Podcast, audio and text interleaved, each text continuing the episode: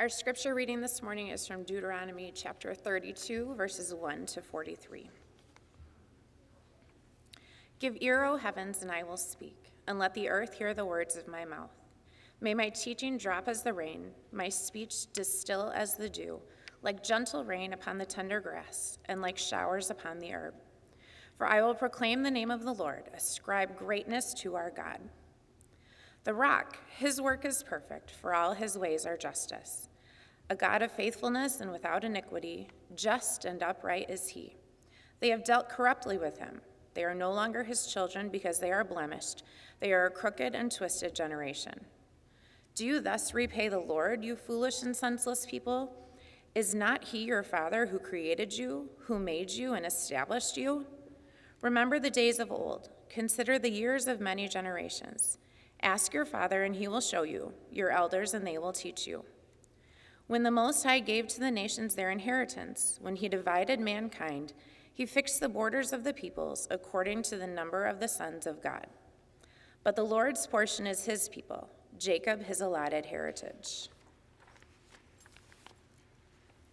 He found him in a desert land, in the howling waste of the wilderness. He encircled him, he cared for him, he kept him as the apple of his eye. Like an eagle that stirs up its nest, that flutters over its young, spreading out its wings, catching them, bearing them on its pinions, the Lord alone guided him. No foreign God was with him. He made him ride on the high places of the land, and he ate the produce of the field. He suckled him with honey out of a rock and oil out of the flinty rock. Curds from the herd and milk from the flock, with fat of lambs, rams of Bashan and goat, with the very finest of the wheat, and you drank foaming wine made from the blood of the grape. But Jeshurun grew fat and kicked. You grew fat, stout, and sleek. Then he forsook God who made him and scoffed at the rock of his salvation. They stirred him to jealousy with strange gods. With abominations, they provoked him to anger. They sacrificed to demons that were no gods, to gods they had never known, to new gods that had come recently, whom your fathers had never dreaded. You were unmindful of the rock that bore you, and you forgot the God who gave you birth. The Lord saw and spurned them because of the provocation of his sons and daughters. And he said, I will hide my face from them. I will see what their end will be, for they are a perverse generation, children in whom is no faithfulness. They have made me jealous with what is no God. They have provoked me to anger with their idols. So I will make them jealous with those who are no people I will provoke them to anger with a foolish nation. For a fire is kindled by my anger, and it burns to the depths of Sheol, devours the earth and its increase, and sets on fire the foundations of the mountains. And I will heap disasters upon them. I will spend my arrows on them. They shall be wasted with hunger, and devoured by plague and poisonous pestilence. I will send the teeth of beasts against them, and the venom of things that crawl in the dust. Outdoors a sword shall be reaved, and indoors terror. For young men and women alike, the nursing child with the man of gray hairs. I would have said, I will cut them to pieces, I will wipe them from human memory, had I not feared provocation by the enemy, lest their adversaries shall misunderstand, lest they should say, Our hand is triumphant. It was not the Lord who did all this.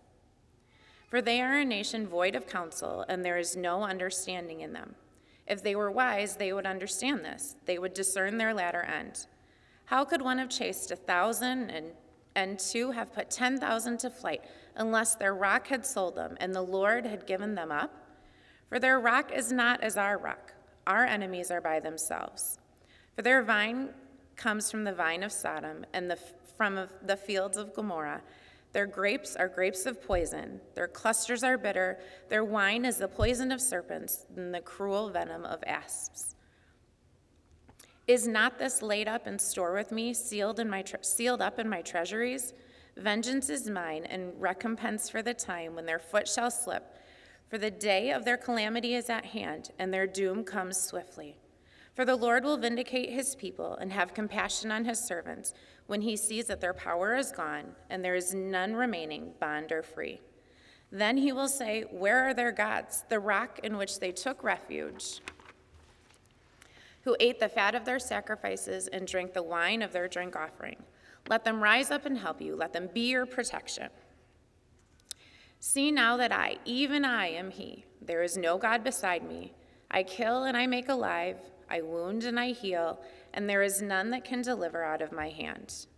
For I lift up my hand to heaven and swear, as I live forever, if I sharpen my flashing sword and my hand takes hold on judgment, I will take vengeance on my adversaries and will repay those who hate me. I will make my arrows drunk with blood, and my sword shall devour flesh with the blood of the slain and the captives from the long haired heads of the enemy. Rejoice with him, O heavens, bow down to him, all gods, for he avenges the blood of his children and takes vengeance on his adversaries. He repays those who hate him and cleanses his people's land. The word of the Lord.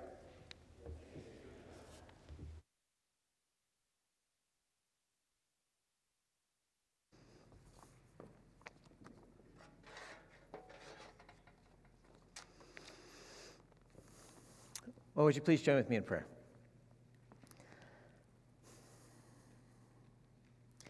Father, uh, you give us um, all sorts of things in your word. Some, some passages that are easier to hear, some uh, that are harder and are even at times confusing. Yet all of it is good. And um, all of it is for our good. So now, Lord, we ask for your help, that you would help me uh, to speak faithfully and clearly, that you'd help us uh, to hear you um, so that you might give us life and draw us nearer to you. And we pray this in Jesus' name. Amen. So I find um, every four years I come up against the painful truth repeatedly, and that is that I just don't like soccer. Like every time we get to the World Cup, um, I try. I mean, Liam and Ty Hoving, Liam Owens and Ty Hoving, yet last week gave me a tutorial. It was amazing. I understood way much more, and still, I'm not able to appreciate the, the beauty of a game that ends zero to zero. I guess nil nil, that's what you're supposed to say, I think. But I am interested in it. It's an interesting phenomenon. Like the whole world is coming together, and different things happen uh, that I think are interesting. Like one of the things that I, one of the news items that I found interesting, this has very little to do with soccer, but that Iran, their first game at least, when their national anthem was played, all of the team refused to sing. And of course, normally not singing a song is not that big of a deal, but this was something. This was them taking a stance. It was so important, actually, that apparently in, in, subsequent games they were pressured by their government to make sure that at least they were mouthing the words because, well, because the national anthem is a symbol, right? It is, it is an expression of kind of a national identity, a, a sense of, of who you are as a nation. I, think almost every country has some sort of national anthem. I was looking this up this week, and it's interesting how different songs kind of express identity. So, Japan's national anthem sings, May your reign continue until the tiny pebbles grow into massive boulders, lush with moss, which for some reason feels very Japanese to me. Um, Russia, typical Russian fashion, sings, Be glorified, our fatherland, we are proud of you. Um, England, you probably know, is a prayer God save the king. Ours, of course, is this song that is kind of singing about the resilience of our nation in the face of battle. But, but each national anthem, in some ways, is an expression of kind of the nation's sense of self, its, its pride, its, its hope for the future. Which is why this, what we just read, is one of the strangest national anthems you will ever come across. Because that's actually what this is. If we had a chance, I mean, I know the passage felt long, but we could have included chapter 31, because 31 introduces it. And, and there, God says, Moses, you're about to die, and I'm going to give you, you know, make sure you have this law, and here's Joshua the leader. And the third thing I want you to do is to teach Israel this song and they are to sing it again and again. It's a song about themselves, it's a song about who they are. Have them repeat it and learn it by heart. And apparently, even by the time of Jesus, there's some um, evidence that every Sabbath in the temple, part of this song, this I suppose you could call it this national anthem, was sung by the people of Israel. But it's not about stars and, you know, like, and, and bombs in the air and the, the land of the free and the, the home of the brave. This is, this is dark.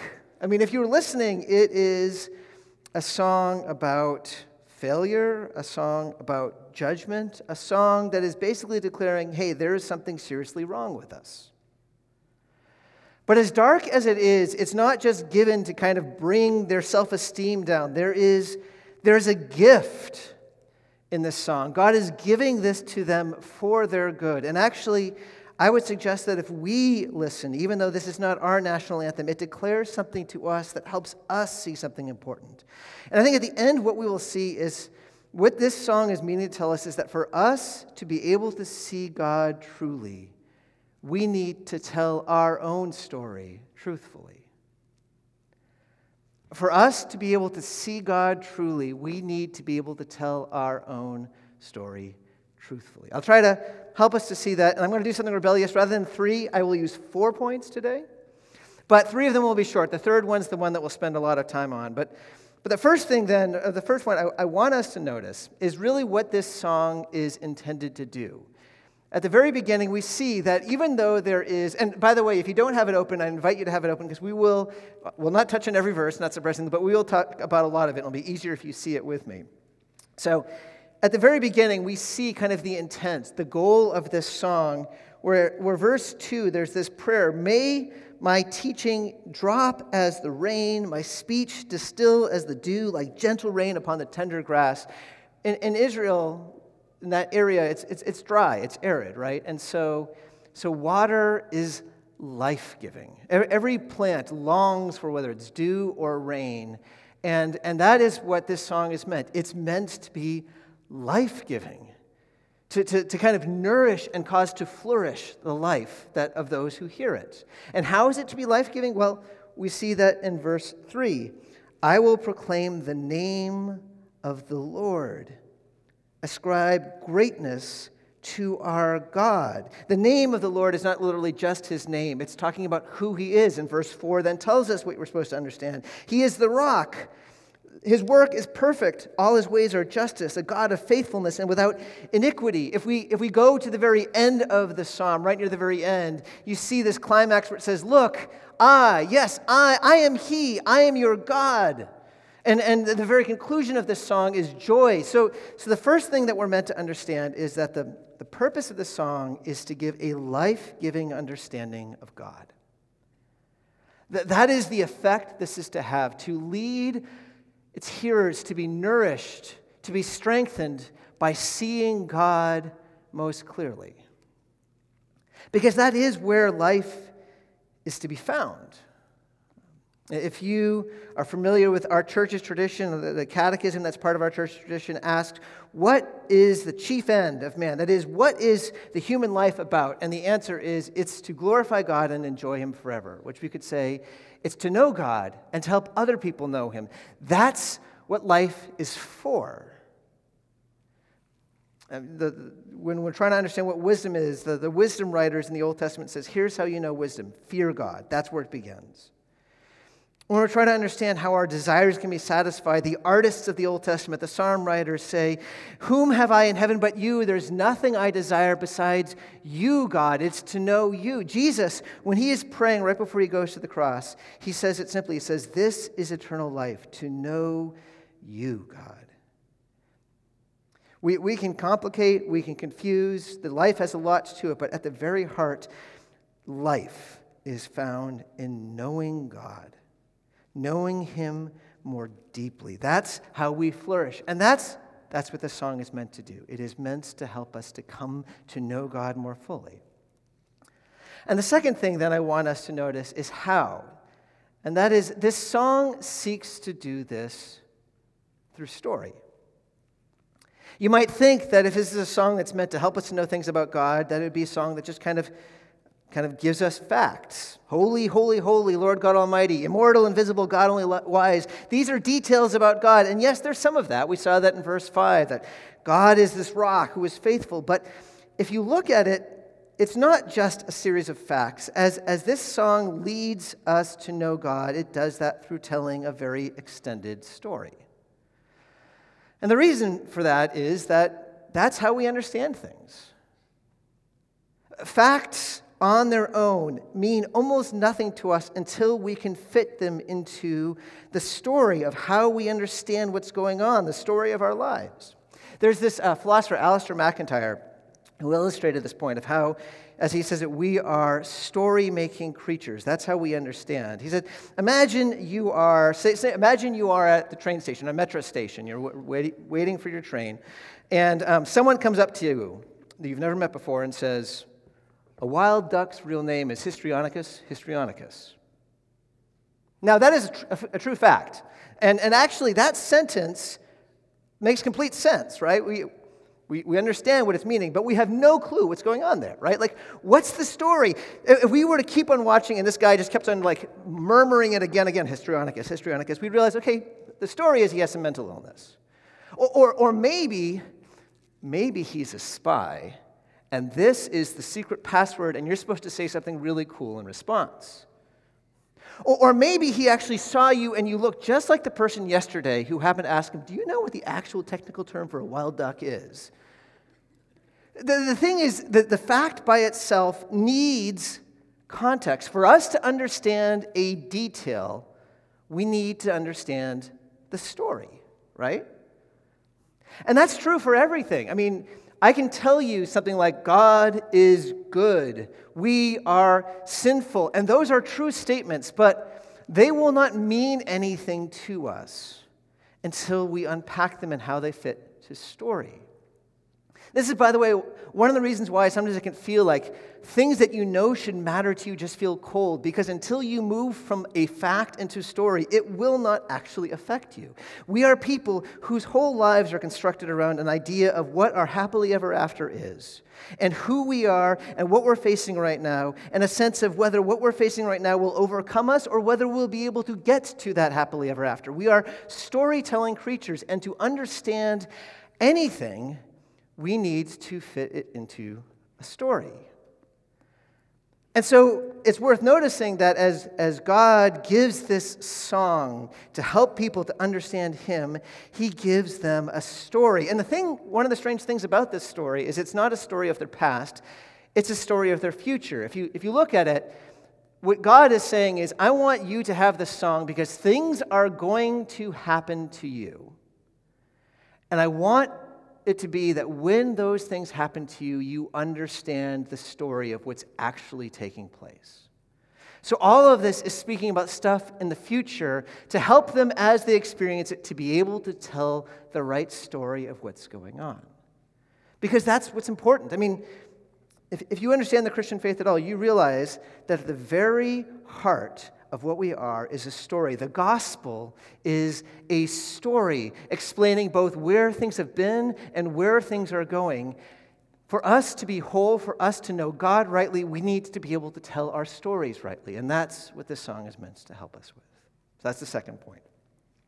The third point, and this is the one that I want us to spend especially a long period of time because it's really kind of trying to figure out what is going on in the story is that what we see here in this song is that for us to see God truly, we need to be honest about our story.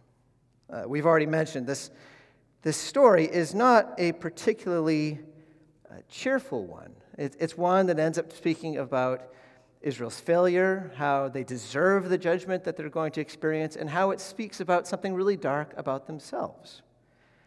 And, the way the story is told is, is really focusing on kind of a, a key metaphor, and that is the metaphor of, of parenting. Um, so perhaps you might notice it. It's, it's kind of at the, the beginning and end of this, the part of the story of Israel itself. So, verse 6, notice how God is spoken of. He is your father who created you, who made and established you. And then when we get to the other end of this portion, verse 18, you are unmindful of the rock that bore you. That's mother language who forgot the God who gave you birth. So, so God is described here as both the father and your mother. And, and in between, we are being told just what kind of parent God is. So, so it begins with, with Israel in their current state, the state they're in right now, but looking backwards from the future standpoint. When you were in the wilderness, God, your father, encircled you, it says, verse 10. He was, he was like a, a wall where he was constantly on the lookout for any threats, animals, enemies. He was taking care of you like a father takes care. And meanwhile, also, you were the, the apple of his eye. That literally means his, your, the pupil of his eye, like a mother who always knows what their child needs before the child even asks. God was paying attention to every detail, making sure that your clothes were okay, making sure that your food was enough. He was caring for you. And then we have this image in verse 11, like an eagle that stirs up its nest, a, a mother eagle. The, the image here, most people suggest, is is when an eagle is trying to get its baby chicks to start learning to fly. It kind of like pushes them out of the nest. And, and then they, they begin to kind of spread their wings. And, and that's what happens with God. God says, All right, it's time to go into this land. I know it's scary, but I'm going to be with you. And just like when the eagle, eaglet starts kind of falling, the eagle picks them up. So also it says, when these things happened, spreading out its wings, catching them, bearing them on its pinions, God was always there whenever Israel was going to fall to, to pick them up. And then after he brings them into the land, you can imagine if we kind of extend the image of it being like, you know, like a, a kid getting their first house and it's a fixer upper and dad is there like putting, you know, like putting in the wood floor, putting the fences on the outside, getting everything ready. God sets everything up. He makes sure that there's place for your sheep. He, he even sets up good things like the ability of honey and, and a vineyard so that you can have wine. This is the perfect parent. A parent who, in every detail, shows just how deeply he loves his son. And yet, then we see a tragic turn. But Jeshurun, which is, you might say, God's pet name, nickname for his son. It literally means the upright one. I suspect it, it's to express God's longing for what his son will become, but that is not what his son becomes. Jeshurun grew fat, fat on the very good things that his parents gave him, grew fat and kicked. He rejected his parents. To continue the metaphor, we can imagine that, you know, like as he gets older, he, he no longer ever shows up for family meals. When, when he sees his father in the city square, he ignores him as if he doesn't know him. And when he's talking with his friends about his parents, he just he mocks them. He abandons them. That story already, I think, probably, if we kind of try to imagine it, we already sense the wrongness of this. But you need to understand that in that day, family was everything. Children who grew up understood how deeply indebted they were to their parents. There was this deep sense of responsibility to care for parents, a deep sense of the need to honor parents. That's, that's kind of what gave you identity. And so, in this story, for this to happen, this is unthinkable. And, and it sets us up for the response, the response that is absolutely clearly warranted, where, where God will respond in a moment of judgment. But before that, God explains how it is, why it is that he can use this metaphor. Here's what actually is going to happen. Verse 17 They sacrificed to demons that were no gods. They turned from their God, and instead of just, it wasn't that there was this other greater God or, or someone who is able to do these beautiful things or good things, some impressive God. No, Israel turns aside to demons. They end up costing them so much. They have to even sacrifice their children in service of these false gods. And, and not only they're demons, they're gods they've never known. God, the true God, was the one who brought them out of Egypt, the one who brought them through the wilderness. He has shown himself again and again to be the God who loves them. But the moment things are okay, they look around and decide to go somewhere else and, and go after someone that has shown no faithfulness to them. And meanwhile, Israel forgets the God who has loved them and has promised himself to them and has been in covenant with him. So, so the outcome, the, the, the, necessary, the righteous outcome is, is absolutely clear. It is, if you are hearing the song, you know what God should do, and that's what we see. The Lord saw it, verse 19. Verse 20, he said, I will hide my face from them. I will see what their end will be. In anger, I will break off my relationship with this people who have rejected me, and they will experience what it's like to be without their God. And if we continue on, when we see verse 23, we see what that experience is like. All of the broken things in this world that God was protecting them against are now going to invade them the sickness, the animals, the warfare, everything they will experience. And it will be awful. And it will be deserved. That's where this song goes. This is Oh, say, can you see that you're all going to fail? That's, that's the song that's happening here. And we wonder why? Why, why would they sing this song? It's because God knows that they need it. Because he says in chapter 31, here's what's going to happen. These things are going to happen, he tells Moses. They are going to turn away from me, and I will judge them. And when they experience bad things, here is the story they're going to tell. They're going to say, God failed. God is faithless. It's God's fault. He decided just to kind of give up on us. They're going to be telling a story that's a lie. In essence, we might say that what they will do in that moment when they experience the consequences of their action is what some people have referred to as deflection. Perhaps you're familiar with that. Sometimes it's talking about uh, in, in psychological fields. One, one person's definition of deflection is a defense mechanism that is designed to preserve self concept by deflecting blame onto someone else. We feel we cannot take responsibility for something and feel positive about ourselves at the same time. God is anticipating in chapter 31 that's, that's what's going to happen, that when they get to this point, it's going to be so hard for them to see what they've done that the simplest thing will be for them to turn the story onto me. I mean, we understand how that deflection works, don't we? I mean, we see it all the time. Like a kid starts spilling his milk, and what does he say? Stupid cup. Or, or like someone who has a problem with just being kind of cutting and insensitive in their humor, rather than acknowledge he has a problem, it's like, boy, everyone is just so sensitive today.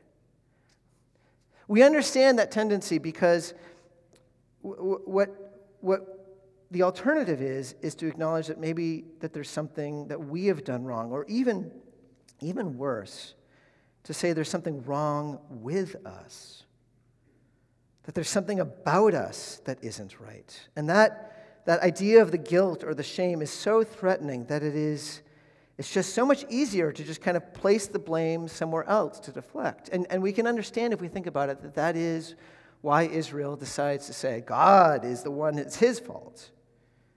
Because what would it say about Israel if they were this story? What would it say about them if they are a people who were given everything by a, a father who loved them perfectly, and they just threw it all away and treated him like junk.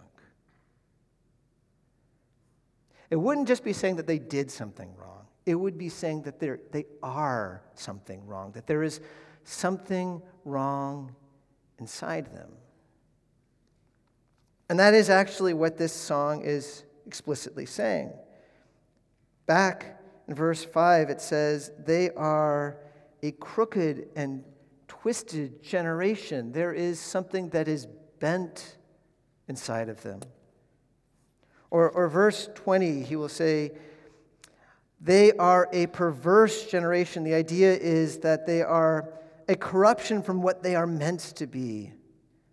Children in whom is no faithfulness. In other words, there is something constitutionally wrong there is something inside this people that seems to resist being able to receive the love of the God who made them. That, that when they get to a place where they have the opportunity, even though everything that makes sense would be for them to show love to God, there's something in them that turns away and goes somewhere else, no matter how destructive it is. We can see why they would want to move that away from their thinking. We can see why, I think, because if we're really honest in this moment, we should recognize that same thing is inside of us. Scripture is not ambiguous about this. It speaks of how in, in each human heart there is this bentness, this sinfulness, this tendency to turn away from the God, the God who made us. I mean, everything we have comes from God, right? We look outside, we see the beauty. That comes from God. We breathe. That air comes from God. Our very ability to breathe comes from God. All of life is a gift from God. And yet, there's something twisted in us that causes us to keep wanting to move away. Rather, rather than believing God when God tells us things, we, we find ourselves being more influenced by just kind of conventional wisdom. Rather than, than than being dependent upon God prayerfully. We, would, we feel ourselves wanting to move away and be independent and forget about God. Rather than offering ourselves to the God who loves us in return, we seek to offer ourselves to, to work, to success, to relationships. None of it makes sense. And yet, again and again, we see that in ourselves if we just are willing to look. And at certain moments, I think we recognize that there is a problem.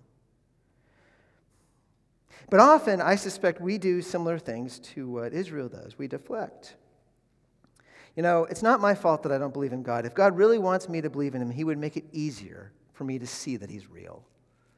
We're saying this, of course, of the God who literally became one of us to make Himself known. You know, it's not my fault that I'm not always doing what God says. God has these unrealistic expectations. He doesn't know what it's like to be one of us, except He does, of course, and every word He gives is for our good. It's not my fault that I don't trust that God loves me. I mean, life is so hard, even though God entered into the hardness of our life and gave everything for it again and again. We probably don't use that exact phrase in our head, but again and again, if we are honest, there are times where rather than having to face the truth about ourselves, we push the reality off onto God. And there's a couple problems with this. One of them, of course, is just it's never a good thing to live in denial. It's never a good thing to, to hide truth from our own eyes. But perhaps the even deeper issue is that as we do this, as we have this tendency, all it does is it blocks our view from who God is. Every time we move things off of ourselves to God, we keep ourselves from seeing just how good, just how faithful, just how beautiful God is, because He is the object of all of our junk. This is why God gives them this song. He is saying, I don't want you to get confused. I don't want you to be turned from me. I want you in this moment where things are dark to see, to understand what's going on, and to see who I am. This, by the way, is, is why we, as a tradition, a church tradition, have this practice of of regularly confessing our sins. It's not because we think it's better to just kind of berate ourselves and feel miserable. It's because we don't want to live a lie. Because we know that moving into truth is what allows us to see what we need to see. Now, there's one more piece of this. As, as I said, there are are four points. We've, we've talked about how for us to see God truly, we need to tell our own stories honestly. But there's another element that we can only spend a little time on, but we'll be talking about more next week as Nick preaches, and that is not only do we need to tell our stories honestly, but we need to tell our stories completely. That is, we need to make sure that we know the whole story. Because as dark as this song is, there is a hope that is introduced near the very end. In, in verses uh, 26 to 35, there is this moment of deliberation where God says, This is what they would have deserved. They deserve to be destroyed, but I'm not going to do it. I'm not going to do it because if I did that, my name would be misunderstood and people would, would not recognize who I am. And that would be, not be good for the world, and I would hate that. And so, what does he do in verse 36? He says, Here's what I'm going to do instead. He says, The Lord will vindicate his people. And that word vindicate literally means make right, bring justice to, and have compassion on his servants. The end will not be judgment, the end is going to be mercy. But it's an interesting and strange kind of mercy because notice what he does right after. When he sees that their power is gone and there is none remaining, bond or free, then he will say, Where are their gods, the rock in which they took refuge? Who ate the fat of their sacrifices and drank the wine of their drink offering? Let them rise up and help you. Let them be your protection. This is not what it sounds like. It's not just a cruelty of God. This is God as people are being brought to a place of complete weakness where all of the facades are torn away, all of the self deception is removed. God is saying, Do you see? Do you see now? They're not gods. Do you see now how that was a dead end? Do you see, as he says next, see now that I, even I, am He, that I am your God? That, though it sounds severe, is the greatest mercy that God can give to his people to bring them to the place where they've brought through all deception and they come to see God again and taste his mercy again and be made whole. And that is the promise that concludes this that somehow God's people will be brought through being humbled. Somehow they will be brought through failure. Somehow they will experience a kind of death. But on the other side, there will be life. And in the meanwhile, this song invites them to be humble, to see themselves truthfully, and to be hopeful as they wait on the God who is good. And so it is a song, isn't it, that is appropriate is appropriate for Advent as we are in a season of, of, of waiting. But that's not just what Advent is about. Advent is not just about waiting, but it's about remembering that the God who promises is the God who fulfills. What he said would happen here, we know will happen 2,000 years later when Jesus comes into this earth. And, and you know the people who are ready for him, the people who are able to receive, they're not the ones who somehow have maintained a facade of perfection. They're the ones who have been brought low and recognize just how great their need is of him. He is, as it says in Luke, a friend of sinners, the ones who recognize just how much there is a problem inside. He comes and he says, I will forgive you and I will make you whole. And that is the promise that he says to us. God has given Jesus to this world, to people like us in whom there is something wrong, so he can make us right. So he can make us right with God, forgiven by him, and so that he can bring us to the one that we most deeply need.